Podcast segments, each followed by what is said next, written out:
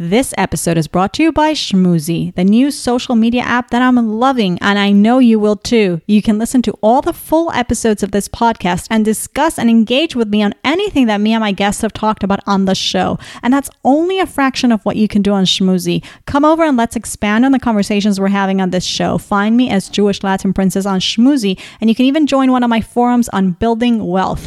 Download Schmoozy today. That's SHMUZY, Schmoozy. This episode is brought to you by Odeo Academy. Learn to build the career of your dreams in the fun, fulfilling, and lucrative industry of digital marketing without drowning in student loan debt, compromising your values, or working for peanuts. Learn to build your digital marketing career at odeoacademy.com/JLP and claim $100 off your enrollment entering the code JLP at checkout. Odeo is ODEO. Check it out at odeoacademy.com/JLP and get $100 off with the code JLP. Jewish Latin Princess episode 152, Chani Aaron Troy, host of Boss Maidel and co-founder of Schmoozy.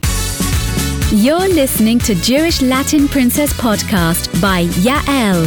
Every week, get your dose of inspiration from the world's most uniquely talented Jewish women and from Yael herself, seeking profound and practical ways to live a joyful, richer Jewish life. Welcome to Jewish Latin Princess podcast. And now, Jewish lifestyle expert and bilingual blogger at jewishlatinprincess.com, your host, Yael. It is rare to have an influencer and content creator talk about how hard it is to juggle it all, to change our mindsets around money, business, and more. Today, you get that rare opportunity because I have the beautiful Chani Aaron Troy. You're listening to Jewish Latin Princess. I'm Yael Trusch, your host. Welcome to the show. As I said, today is a rare interview because I get to talk to someone who is fairly young, but really has become so honest, candid about what is important, what needs to change. She's just transparent. And again, sometimes that level of transparency, we reach it at a later stage in life. It's rare to see it so early. And she definitely is one of the most transparent, honest influencers out there. And I've been friends with Chani already for a couple of years. She's been a constant source of support of this show and of any endeavor that I've put out. And today I get to share a little bit of who she is with you and also ask her about her latest endeavor, something I am personally crazy about, a sponsor of this show, the Schmoozy app. You may be familiar with Schmoozy because I have, again, mentioned it on the show before. And Chani and I talk about what it was like to start this. We take a deep dive into the behind the scenes, not just of Schmoozy, but of life in general. Chani's life, her work, her evolution as a creative businesswoman, a combination that is often hard to balance in a healthy, productive way. Chani has a lot to say about that. Here is the beautiful Chani Aaron Troy.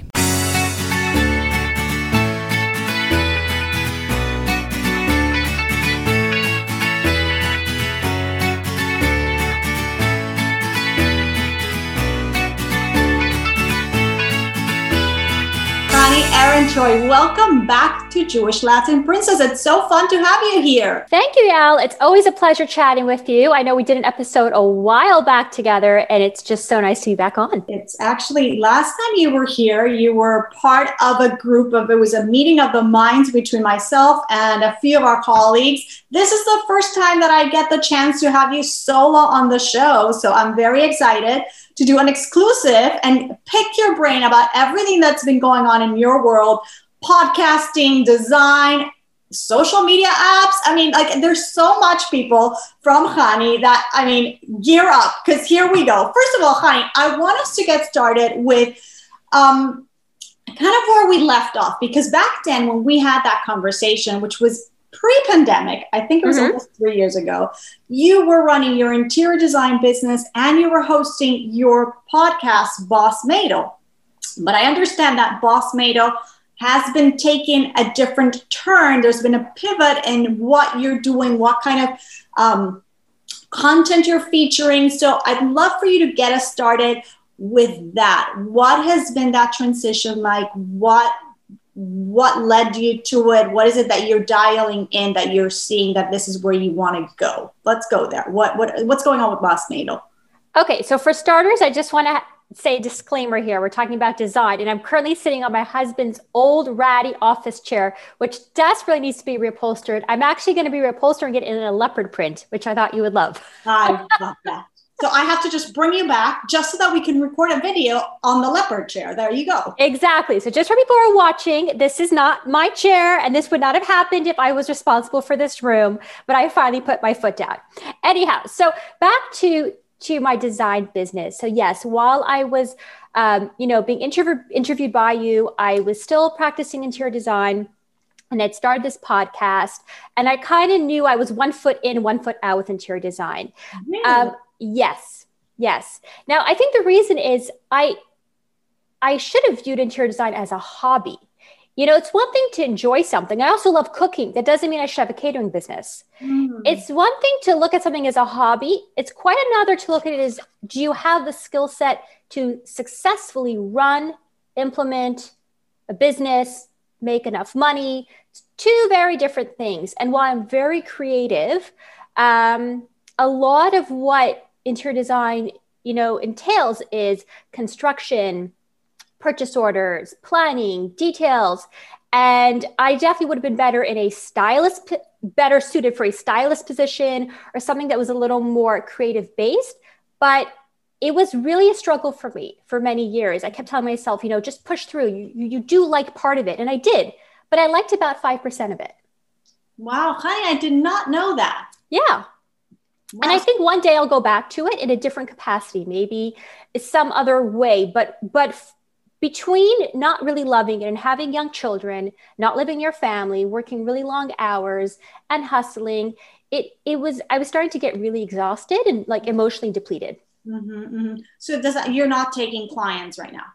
No. So I stopped, and that was hard because, believe it or not, I mean, there were some clients. First of all, I had lovely clients, and there were some projects that I was emotionally kind of tied to, and I did enjoy parts of it. So that was really hard to tell, like, some of my favorite clients, I'm not doing this anymore.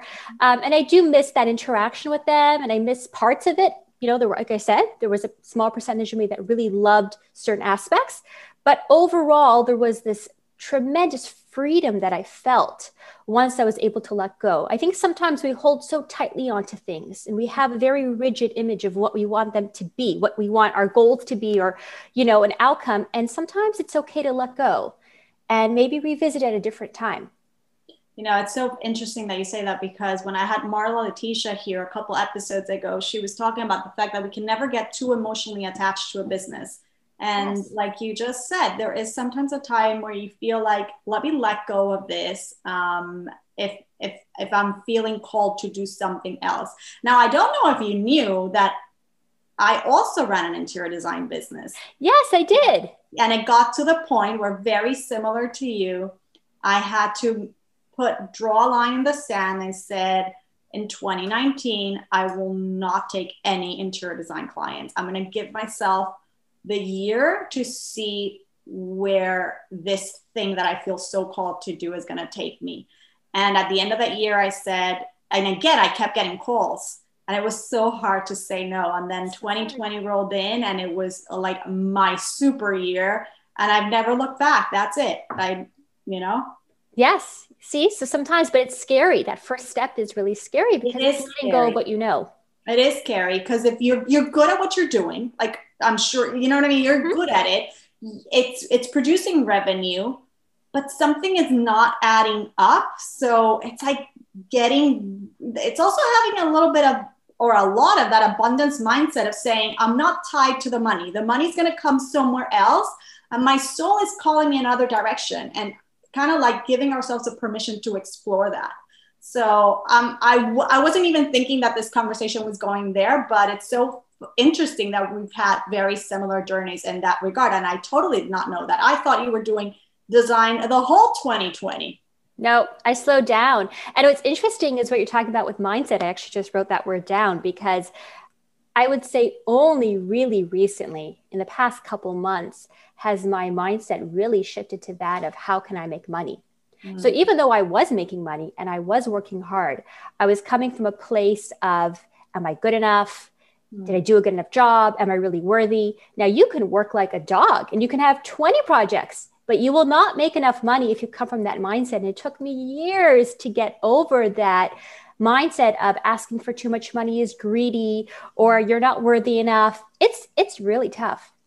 Yeah. It's definitely something that we can overcome. I'm glad you mentioned it, because a lot of people, when I teach money mindset, when I teach financial concepts and whatever, people sometimes, or very often, entrepreneurs think, well, I run my own business and the financial part is just something separate. And I always like to tell people that it's not true, because this money mindset is going, not only because practically speaking, you have to have a Seder, an order to the finances of your business, but on top of that, the money mindset is going to come and trip you over time and time again. And you need to charge. You need to charge well. This is a business. It has to make money. So for anybody listening, it's super important as entrepreneurs to really stay on top of this. Yes. And I also wanted to add that I started my podcast because I had this frustration of, were there enough women really talking about these ideas, right? The struggles of running a business, the struggle of being a mom, and particularly in my case of being a Jewish Orthodox mom and making Shabbat every week. There were different obligations that I was faced with that not everyone had. And it was a real struggle to juggle it all. And the more I started to do these podcast episodes, the more I realized that, even connected with mindset were these concepts of fear of failure, fear of success in a way, not fully being honest about our shortcomings and being kind to ourselves and working on them. Rather we kind of tend to be very critical of ourselves. So all these concepts are also tied into self-worth. And so I really started to explore them with guests. And as I started talking more with them, I realized, oh my gosh, I'm not doing what I'm talking about. And so there was this realization of, okay, time to slow down, time to let go of the design business. Let's kind of rewrite the script in my brain to, continue in a better direction. Wow. That is amazing what you just told me. So now let's talk about the podcast, because the podcast has been going on for a while. Very successfully, I would say. You've had a tremendous, great time doing this, great guests, great content. You recently told me that you're honing in to something that started as a book club. So tell us about that. Okay, so when I started the podcast, as you know, Yael, there weren't a lot of podcasts geared towards Jewish women. Mm-hmm. And in the past year or so, there have been many more, which is really nice to see, and I'm all for it. But what I realized is perhaps I need to carve out a little niche for myself. And I'd started the book club last spring when this country was in total upheaval and we were scared and we were anxious. And I thought, what's a nice way to bring women together from all backgrounds? But we're not going to talk about politics. We're not going to talk about any topics that are going to get people anxious. We're just going to connect with something that is as neutral as love of reading. And so I started it, and I started interviewing Jewish women authors. I created this book club. We meet once a month, and it's a really nice group of women from all different backgrounds, which was my goal. Mm-hmm. And the more I started to interview authors, and I love to read, the more I thought, I think I have something here. So I'm currently working on producing more content that is geared towards readers, and just women who have written books on various topics. It could be therapists, it could be, someone in the health and wellness industry, and of course, just authors who write fiction, nonfiction. But that's kind of where I'm headed. And I think it's nice to kind of carve out a niche and to find your tribe, amidst podcast listeners. What I like about this story is, and I don't know if you even noticed this, but it's like you followed what the audience was saying.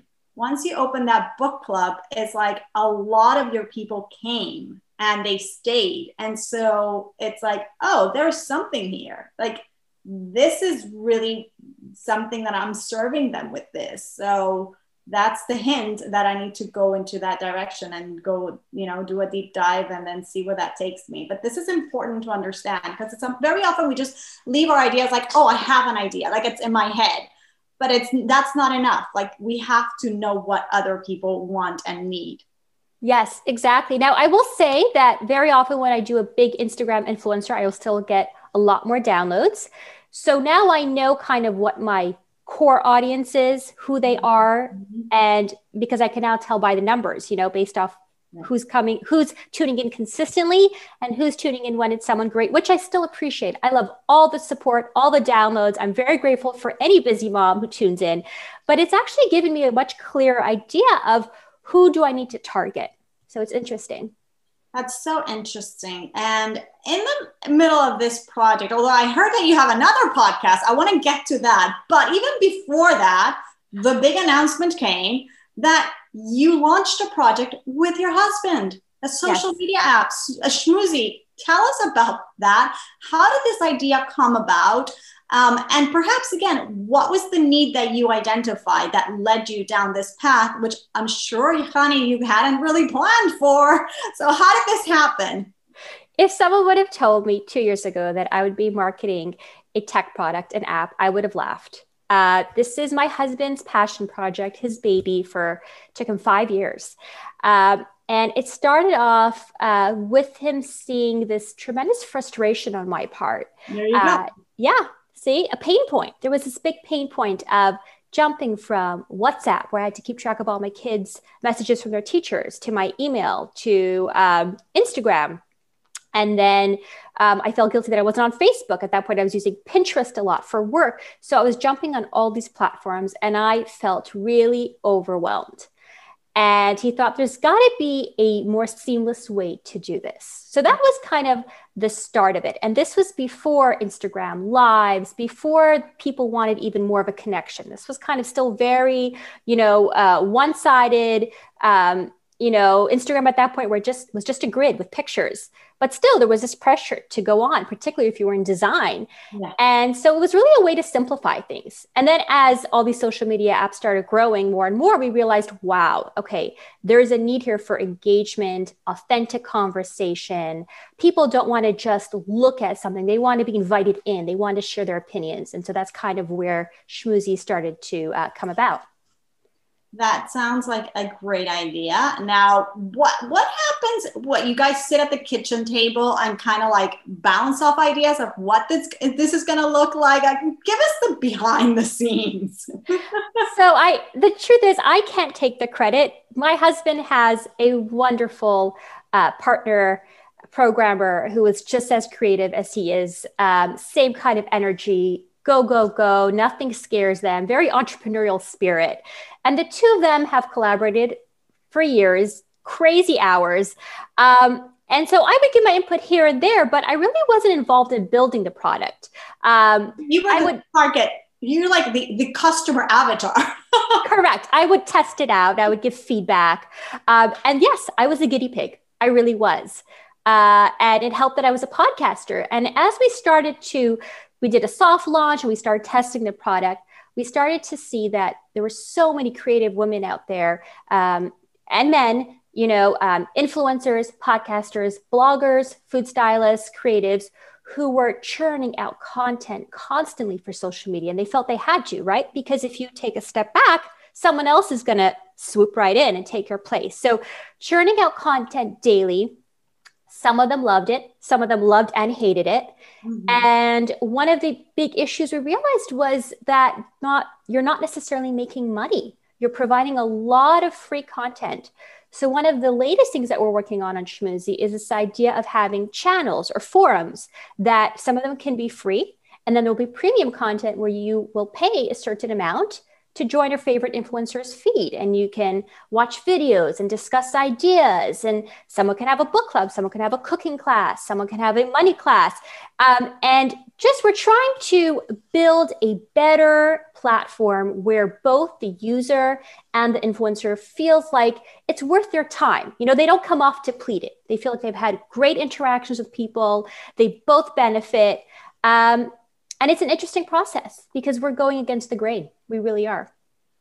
That is really amazing. Before I dive in a little bit deeper on what we can do in Schmoozy, because I want everybody to get really clear. And after this interview, go and download the app and follow us both there and interact with us both there. But you mentioned that your husband is an entrepreneur. He was an entrepreneur even before Schmoozy. And so it begs the question from your end, How is it as a wife, whenever your husband comes up with these ideas or the idea, when you kind of express a pain point and he's kind of like chewing it over, and then one day he says, you know what, I think I'm going to run with an app for this. I'm going to solve these problems. And how do you react as a wife? Because everybody's a little bit different, but this is important to talk about. I think I've always had a bit of that entrepreneurial spirit as well. So I admire it, but I'm not going to lie. At times it's very scary. We are trying to build a very large platform, and we're still a mom and pop team. Mm-hmm. And we've gotten great feedback, but yes, there are days that we both wake up with that pit in our stomach of, we are doing something really big and it's really scary. I also come from a family where my parents were, my dad was an academic. My mom was a teacher. Wow. Their idea of being financially secure is a 9-to-5, very safe job. And while they definitely, appreciate what we're doing, I think at times they are a little nervous. Like, what are you guys doing? Mm. And that's hard. If you grew up in a certain mindset, to get out of the box can be really scary. So anyone out there who's trying something new and taking a risk or going out on a limb, I definitely will tell you that fear, like that's not, that's a big deal to kind of work through it. And there are times you work through it hourly, literally in one day. Yeah, I believe you. I've been there with my husband, and it's no coincidence that God kind of gave you the kick, because see how you decided before your husband said, we're going to try this app, we're going to do this venture. You had already let go of your interior design business, which makes it all even scarier, I would think, right? It's like, oh, but we don't really have that revenue come, that source of income right now. And now we're going to go do this. Yes, it's very scary. But I will say, if you create the space for the yes, like you leave the no, because there's no way I could do interior design and do my podcast and do Schmoozy. And while my podcast itself does not make a lot of income, it has been a wonderful platform to explore how it connects with Schmoozy. It's given me great opportunities, and I've built relationships with other people through my podcast. So it's actually been a great way for me to communicate, the key points of Schmoozy to other people. It's given me a great way to kind of test it out. If I didn't have my podcast, I think we would be 10 steps behind where we are now. Yeah, good point. Because you really understand the value proposition of the platform. Yes. And one of the big differentiating factors of it is the whole podcasting aspect that is tied into the app, which is something we don't have on Instagram. We don't have on Clubhouse. So why don't we go there? Why don't we talk a little bit about, because we have so many new social media apps, New Kid on the Block, talk about Clubhouse, right? But how is Schmoozy different? Okay. So that's an interesting point you bring up. That's probably the number one response that I get from most people. Sounds great. Great idea. Love it. Can't open another app. So my answer to that is basically this, especially for podcasters, but really anyone. A lot of these apps are very one-dimensional, like we said. So, you could go on one app and it's very visual and you get to like pretty pictures. You go on another one and you hear a conversation. What Schmoozy does is you have the ability, and this is whether you have a business or not, you could just be a mom who wants to showcase your beautiful dinners. You can have a feed where you can post unlimited audio, video, voice pics, which are really cool. It's a picture. You kind of record over it, text, anything like that. Then what you do is you get to create these forums, which are these discussion boards where people can really start talking about different topics. Now, if you're a busy influencer, you don't have to be on those forums for the discussion to be happening. So people can be creating content under your brand without you even being there. So if I do a podcast on, let's say, mental health, and I do a forum on it, I can have 20 people discussing yoga and meditation, vitamins, and I'm not even on there. And boom, someone comes on Boss Maidel on Schmoozy, and there's a great forum for them to join. So we really wanted to ease the pressure on influencers and business owners when it comes to content. For podcasters, it's also great because you can listen to an episode and then you have a place to discuss it. So, in the past, I would have a great episode and I would get 20 DMs. Mm-hmm. Loved the episode on grief. Love this one's perspective on grief. And I'd be like, wonderful, so nice. But no one sees those messages. So here you jump on a platform and you could join people and talk about it. And I think that's what podcasters really want, is you want to cultivate your community. Yeah, I love that. I think that's a very good point. I could totally relate, because also you want those humans to connect. It's like, it's great that I have one conversation via DM with a listener who enjoyed this aspect of the episode, but wouldn't it be nice if she also connects and hears what this other person who's on the other DM telling me about this other part of the interview? Like, you want them to interact. And outside of Schmoozy, there was really no other way, unless we hosted like some virtual summit every time we aired an episode, which we're obviously not going to do. Correct. And we are actually working on live as well. So in the next, short while, that should be available. So again, the idea of being able to interact through seeing a video of someone, a live interview, or a podcast episode, you'll have the option of any of those. I think it's brilliant. I'm loving the app. I'm loving what I'm seeing now. Just so everybody knows, because Tanya, you kind of mentioned it in passing. I'm a mother too.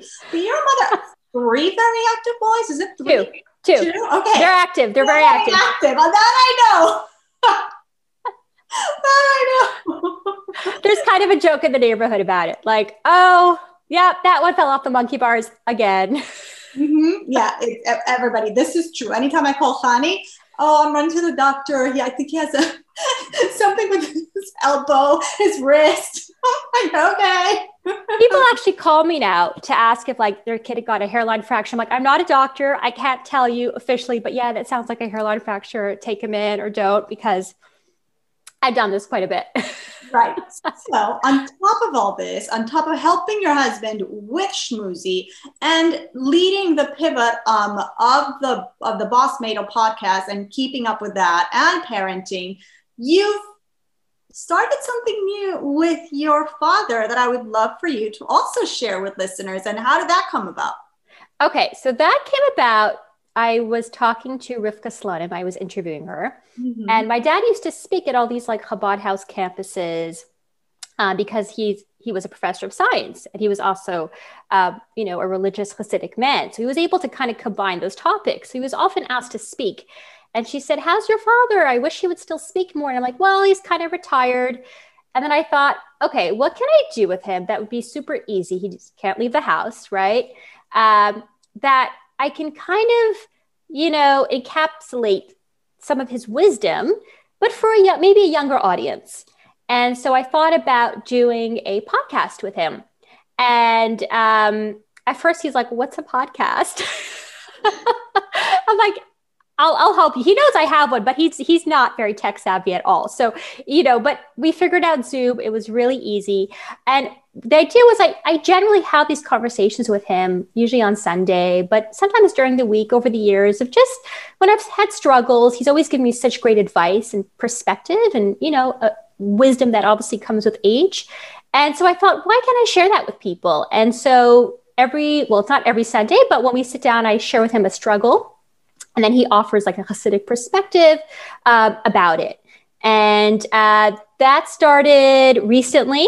And to be honest, I'm going to see how often I can do it because my plate is very full. But that's just more of a pure passion project and kind of a nice spiritual opportunity for me to kind of connect with my dad and, bring something really nice out there to my listeners. Are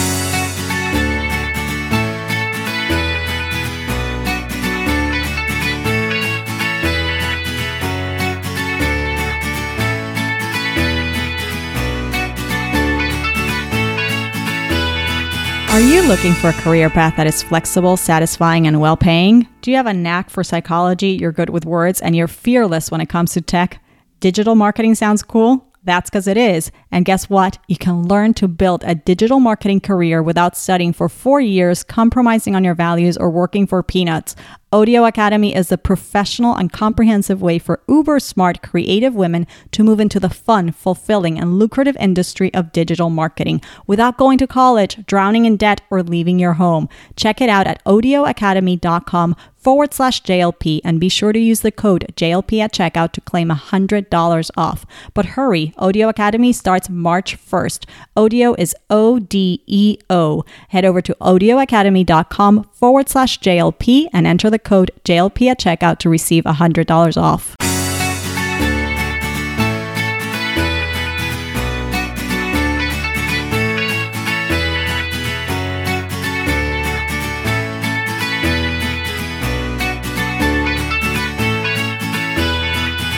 love that, because the truth is, we as Jewish people, we really believe in the wisdom of the older age. We really respect that. And so any way that we can give voice to that, and there is so much wisdom. It's like whenever I interview a guest that's years ahead of me, like you can see, it's like, I want to just sit with them for hours, because there is so much there that life experiences taught you, and the Torah learning, and all of it combined, there's just nothing like it. So true. And we don't often have access to it.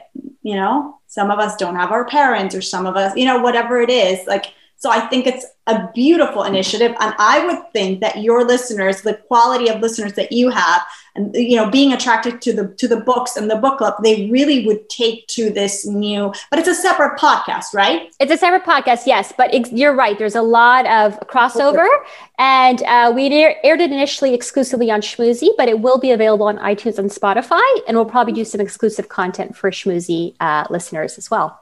Oh, that's so cool. So what's the name of that podcast? Okay. That's called Something from Nothing, Conversations with My Father. Oh. And Something from Nothing is one of his favorite Hasidic concepts, and he will explain it more in the podcast. And so I took that, and it's been great. I'm going to be releasing the second episode this week, and I'm really excited about it. But I do want to say, so my plate is really full. And I don't want people to think like, oh, she just does it all. I don't. I'm really trying to figure out how to do it all. It's funny, like I'm recording this on my desk. I have like little post-it notes of like hours that are blocked out for like when I work, and I have hours blocked out for self-care. And, you know, I'm still trying to figure it out. I wish there was like this perfect equation. There isn't, but, you know, obviously priority is Schmoozy, priority is bringing in income, which is very important for creatives. We often don't prioritize that. Yeah. And then when I have a couple hours here and there, I can, you know, edit a podcast late at night or read a book by a new author, but that's secondary. And I just wanted to be clear, because that can be tricky to do it all. That is very tricky. I'm glad you brought it up, but now I do have to commend you on the fact that you did very clearly say priority is Schmoozy. It's like you've really established, like, yes, I have these passion projects and they're great, but here's a business that my husband needs my support, whether it be, you know, long-term or whether it be temporary until you hire somebody else out or whatever those choices you guys get to make. But it sounds like you're really taking it very, very seriously. Like you're really working on this. Yes. You know, it's interesting. I've also started recently learning Tanya. And for listeners who don't know, it's a book written by the first Chabad Rebbe. And in a sense, it's a lot of psychology, really. It's brilliant. And one of the ideas was, you know, what is an evil inclination, or what is it that sometimes steers us in the wrong direction? And there's this idea that often it comes under the guise of something holy, right? Mm-hmm. So very often I'm like, well, I have to do this episode. It's going to touch so many people. It will be so beautiful. And that's all good and well. But what's really holy right now, what's really important for me right now, is to focus on helping support my family, support my husband, and grow our business. So yes, well, I can release probably 20 beautiful episodes with my father in 2 weeks' time, or, you know, or interview an author that might touch hundreds of people. That's great, and I can do it, but only after I focused on my priority. And I realized, and I hope I'm saying this in a clear enough way, but we often think, you know, this is important, that's important. And sometimes it is, and sometimes it's our Yetzer Hara, our evil inclination, kind of mixing things up for us. Mm. And making money is holy. Supporting your family is holy. That's the holiest thing you can do. I think your father would be very proud of you right now, Chani. Yes. I want to send them this part of the interview so that they're not nervous that you guys are entrepreneurs. Like they should hear, your parents, that you have it all very clear. Yes. But it, you know, it took time, Yael. It really did.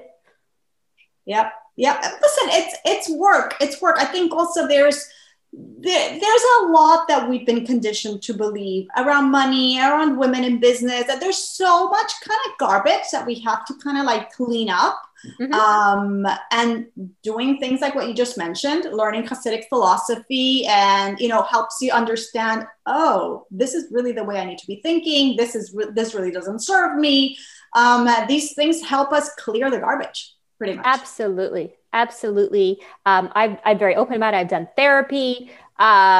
You know, there's not much room to hide your garbage in therapy. So you start to, you know, really uncover your mindsets about self-worth and respect and time management and money, whether you want to or not, directly or indirectly. And of course, like you said, you know, looking at your core ideas around money, being a woman, and what that really means. Amazing. It's not coincidental. Nothing is coincidence, but it's just so funny that we're having this conversation on International Women's Day. It just dawned on me. Right? It's interesting. We didn't plan it, but here we are. Here we are. So talking about money, by the way, I'm just going to ask you, and I'm sure maybe I've asked you this before, because I know you're the type that keeps up with the money. Do you manage the finances at home, or do you do them together? How do you do that? Okay, we do them together. I have to be honest, I'm not great at it. I do it, but it's like flossing, like, oh, have to do it. And yeah. I start to realize that I've got to have a better attitude towards it, because that's the only way that it will really become a good, you know, key habit. But it's a struggle. I will say that. So that was actually my question. My question is, what is one financial habit that you practice that you feel, you know, it keeps things in order for you and your husband, or maybe it's a habit you do together. Is there's one particular financial habit? Yes, this one I'm very proud of. I've worked very hard at this one. I have two huge freezers at the back. I do bulk ordering for all my proteins. I'm really good with meal planning. I do a once a month Costco shop, a once a month Amazon shop. And that saves a lot of money rather than running to the store every other day. Because let's face it, every time I run into Target, I don't just walk out with Tide pods. I walk out with 500 other things. So that's something that I mastered, but it took a while. Well, I might have to pick your brain because, Chani, to be honest, I don't meal plan. And I know that I should. The minute you said I meal plan, what? Like 1 minute, I can't even wrap my head around it. Like I've tried and I fail miserably every single time. So maybe you can give me some tricks there, because I know that it's not just because you save money, but you also save time and head space, right? Totally. Energy. Totally. I used to hate meal planning because I would be very rigid about it. This night I'm making pasta and this night. So I don't really do that. What I do now is I know exactly what kind of proteins I need. So let's say once a week, I need a ground meat. Once a week, I need a salmon.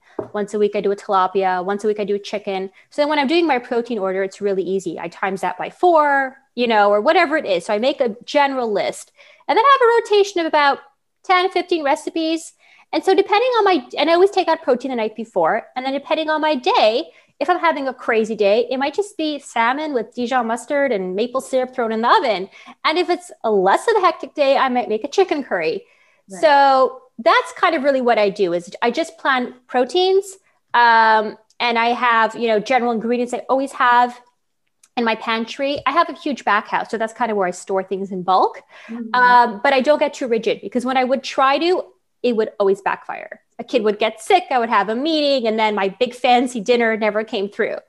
So maybe I'm not doing it that. It sounds like I'm doing it the way you're doing it. So I shouldn't be so hard on myself, people. No, okay. You can wing it. You can wing it as long as you've got a protein defrosted in your fridge by noon. You're kind of good, right? So that I'm really good at, and I like the night before. Like we do an order ahead of time. Like I know I need this much ground beef. I need this many chickens. I need that. And then the night before, I kind of like, no, okay, I'll make meat, or I'll make salmon or whatever. Okay, I'm good, people. All right. Now, let me ask you this. You're very big on self-care. I know. And guess what? You mentioned it. You said that there's like a time block for self-care. So what's one life? We talked about financial habit, or a habit that affects your financial life. But what's one life habit that you practice that helps keep you grounded?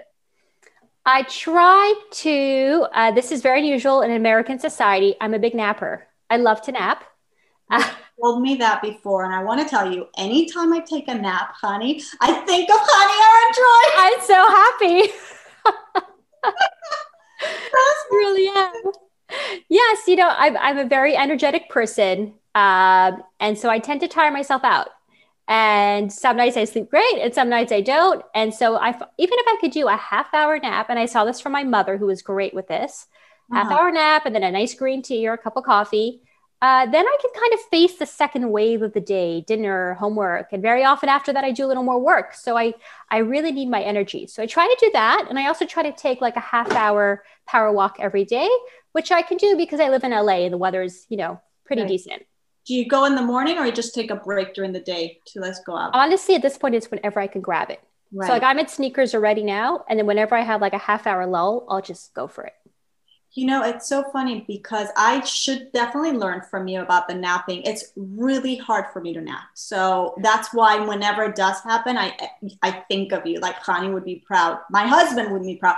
My husband is just like you. He's a master at it. No way. Yes. Like he will come home from a very crazy day and still have like a class in the evening and he'll just take a nap. He'll lie down and he'll be out for a solid 40 minutes. Or if it's like he came home early, but he still has to go to shul, alarm goes off, he's off to go. And then he can teach in the evening and I'll be a mess during the day, like a wreck, and still not lie down and be able to like just turn off. Yeah. It's rare that I do it, but whenever I do it, it's definitely better. It's worth it. Well, I read that even if you just relax your body, even if you don't sleep, it has some really great benefits. So you turn off the phone?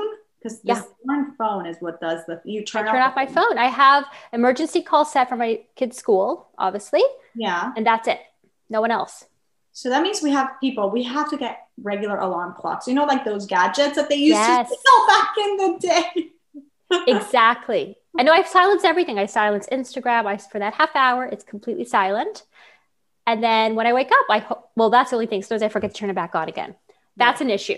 But yeah, generally I try to just take a break from the screens. Amazing. Yeah. Well, now I'll have to report back to you. Although I'm getting a lot better about sleeping at night, but yeah, it can get a little crazy sometimes, especially when you're producing content and podcasts and this and things like, you know, you feel like you're running behind and you need to edit something and you want to get it out on time, whatever. You just, you know how it goes. And sometimes I'll do a late night where I'm editing till 10:30, 11, and then I'm on. I can't shut down. Yeah, we're on because we're also wearing the computer, or sometimes I teach classes at night. So then my adrenaline is super high. By the time I'm able to unwind, it gets really, really, really late. Now I want us to get back to Schmoozy because I want you to tell all of us how we can get on this app. What do we need to do? Okay, very simple. You basically enter your phone number. There's like a code that you get, and that's it, you're in. Now, the actual platform has three different parts. So there are feeds, very similar to other social media platforms where you can scroll through someone's feed. There are forums that are public, that anyone can talk to each other about, like we mentioned.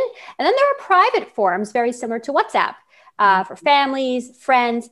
Now, someone who has a brand, let's say I'm Boss Maidel, you're Jewish Latin Princess, you'll have your brand and you'll have your forums, but you can also sign into other public forums under a different setting where you're anonymous.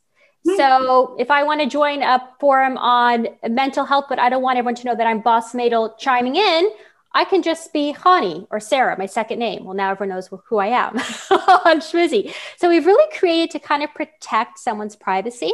And also it gives ability for influencers to join just as a regular person. What if you'd want to just not be, you know, your influencer name that day? So that's really nice. We also really want the small businesses and the bloggers and podcasters and Instagram users who have smaller numbers to still be able to reap the benefits, right? So other platforms, if you have under a certain amount of people, you kind of get penalized. You can't do swipe ups. So Schmoozy is not like that at all. You can have 2 followers, 100 followers, 1,000, and all the opportunities to produce content are still available to you. So that's really nice. And as I said before, we are constantly updating the app. So a live video will be coming soon. A way to monetize, that will be available soon. And I think that's going to be a real game changer for a lot of the creatives out there who love what they do, but want to be a little more financially savvy about how they're doing it. And I like what you said about connecting with your audience without having to fight the algorithm, which is like a constant war. We're all so hard. It's so hard. And also I'll give you an example. Let's say my book club, you know, I wanted them to vote on a title for our book club pick of May. Now I can do it on another platform where, you know, there's a poll and that's it. Or I've done it on the Schmoozy Book Club forum where I show them all the pictures of the books. They say which ones they want. They can talk with each other about, hey, you know, this one sounded good. This one doesn't look so great. Oh, I heard about this one. There's so much more interaction that I can get from my listeners to make really good choices about the content that I then produce. So that's really nice. Yeah, it definitely is a more two-sided, two-way conversation. Exactly. Exactly. Amazing. So, honey, let's do something really fun that I know you've heard a million times because you're an avid listener of this show. I think that's how we connected in the first place, right? Because I think so. I think I popped on your podcast one day, fell in love, and started listening to them, like to the point where my son was like, "Is that Jewish Latin Princess you're playing in the car?" He knows a lot of the episodes. It's hysterical. Funny. You're not the first one to tell me that. Somebody also told me the other day. We're driving back. She called me from Argentina. She WhatsApped me. She has my number because she was my student later on. But she WhatsApped me. She said, "So we're driving back from the beach, and my daughter is like, 'Is that Yael again?'" Anyway, Connie, let's do this. Let's do fill in the blanks, shall we? Sure. All right. I'm Chani Aaron Troy, and I feel most spiritual when. Prayer. That's such a nice answer. I actually have gotten more into prayer lately. Oh, I it's so hard for me. I'm not going to lie. There are days that all I think about is my Costco list. But then there are these little moments here and there that I'm like, ooh, I feel something greater than myself. Like I'm part of a much bigger picture. The other day, you should know, the other day, I said to my husband in the afternoon, I said, "Oh, now I know why this day has been so off. I didn't daven shacharis." And he looked at me and said, "I'm so proud of you. What?" I'm like, "Oh yeah, you didn't know. I've been davening in the morning, like the whole thing."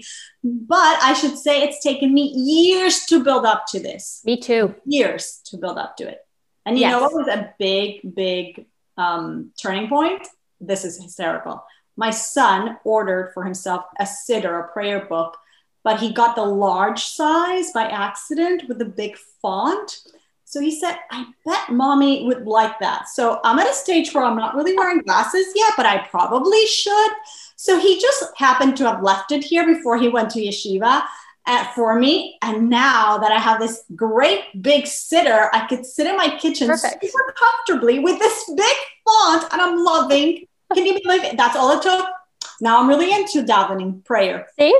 And I'll tell you, for us, when you're starting a business, you pray. I mean, even if I didn't beforehand, I'm praying all day long. It's like, please God, let this email go the right way. Please God, let this phone call turn out the right way. Yeah. Yes. This is a very, very good point. Yes. Invite God into your business. Invite God into your marriage. Invite God into your financial life. But really, really invite him. Like, really, really ask, really say, really consult. I love that, Chani. All right. My favorite mitzvah, or one I connect with the most, is? Shabbos. Now, I know Shabbat. I know a lot of people have answered that, but I think because of my creative background, I really enjoy, like, down to the flowers, to the cooking, to setting a beautiful table. It's one of those mitzvahs where I really feel like I'm able to channel my creativity. So I really enjoy it. Wow. Nice. My fondest, sweetest Jewish memory is?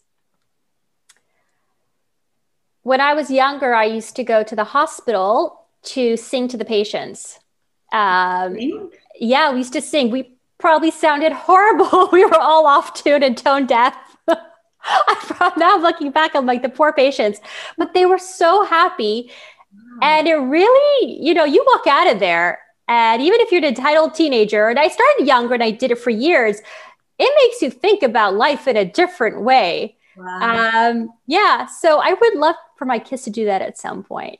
Wow. Was this something organized through school? Or? No, I'd seen my sisters do it. And so I just kind of picked it up. And it was something that in my community, a lot of the girls did do. We'd walk over to the Jewish General Hospital or to old age homes on Shabbos afternoon. And sing to the patients. It's something that gave back to me so much more than what I gave, you know? Wow.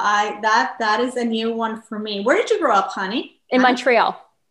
That's what I thought. All right. Yeah. Something I wish I'd learned about Judaism growing up is? Oh, what we talked about today. making money is holy. That's how you give your kids a Jewish education. That's how you host guests for your beautiful Shabbat meals. You need it. And I think I grew up where, you know, spirituality was the most important thing. And physicality and materialism was something, you know, that you hopefully didn't, you know, delve too much into, right? If you were really, and really they're part and parcel of the same thing. It's just a tool that enables you to live a beautiful spiritual life. Yes, very well said. Exactly. Speaking of which, when I give tzedakah, charity, I like to give to? Usually Tzomchei Shabbos. Oh, nice. Yeah.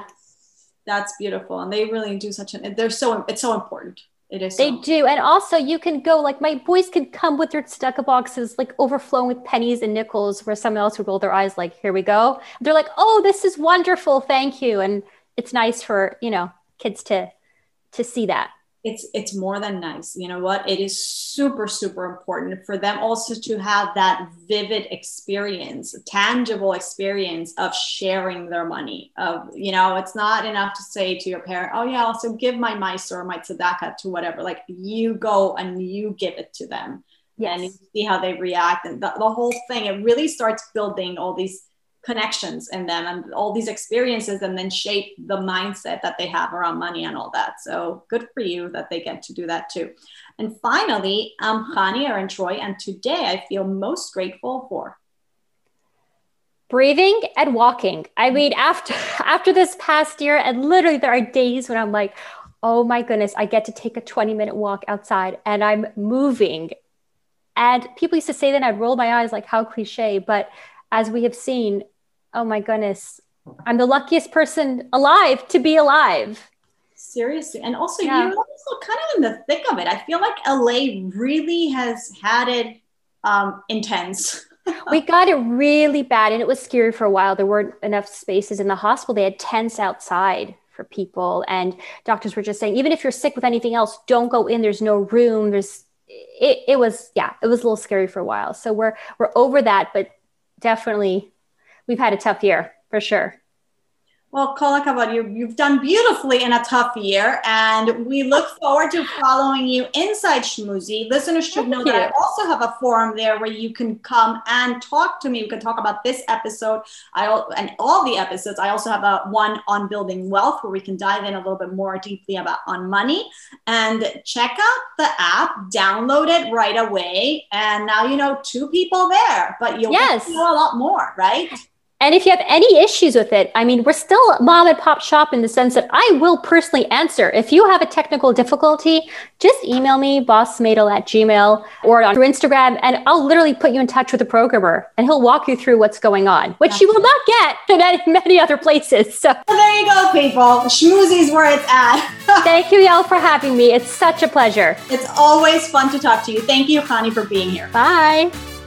Thanks to Chani Aaron Troy for stopping by. You can follow Chani at Boss Maidel on Instagram and inside the Schmoozy app, which of course you can download right away to start interacting with her. Also, start interacting with myself and start building your platform there about whatever you want, and create a community or be part of communities and conversations that are already happening there. You can even listen to this podcast as well as Boss Maidel podcast, all within the Schmoozy app.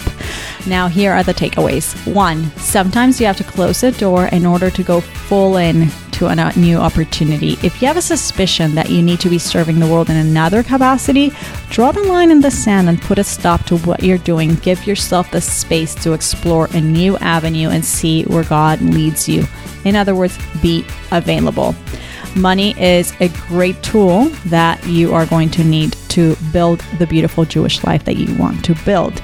3, it's not enough to do passion projects. Focus on the money-making activities and projects that tap into some of your talents and interests, but also generate the money that you want to build that beautiful Jewish life for yourself.